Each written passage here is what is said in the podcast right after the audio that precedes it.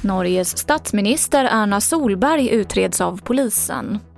Regeringen vill skärpa säkerhetsskyddslagen och flera europeiska länder återupptar idag sin vaccinering med AstraZenecas vaccin. TV4-nyheterna börjar med att polisen nu utreder Norges statsminister Erna Solberg.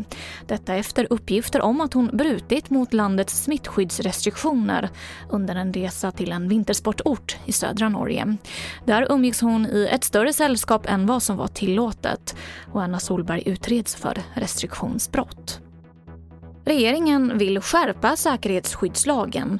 Lagen omfattar både myndigheter och företag som sysslar med säkerhetskänslig verksamhet och ställer krav på att säkerhetsklassade uppgifter ska skyddas. Efter flera uppmärksammade händelser de senaste åren så bedömer regeringen att det finns ett behov av hårdare krav. Kraven skärps väsentligt på aktörer som bedriver säkerhetskänslig verksamhet. Dessutom får tillsynsmyndigheterna nya skarpa verktyg för att ingripa mot dem som inte sköter sitt säkerhetsskydd. Dessa åtgärder kommer att stärka skyddet för Sveriges säkerhet och är en viktig del i arbetet med att bygga ett starkare samhälle och ett tryggare Sverige. Det sa inrikesminister Mikael Damberg under en pressträff tidigare idag.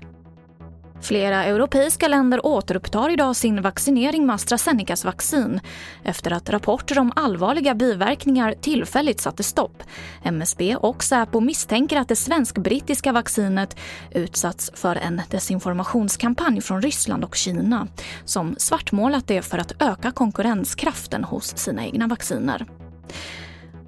Och jag avslutar med att den positiva effekten av det östrogenhämmande läkemedlet tamoxifen kvarstår, även om dosen sänks. Det här visar en ny studie vid Karolinska institutet.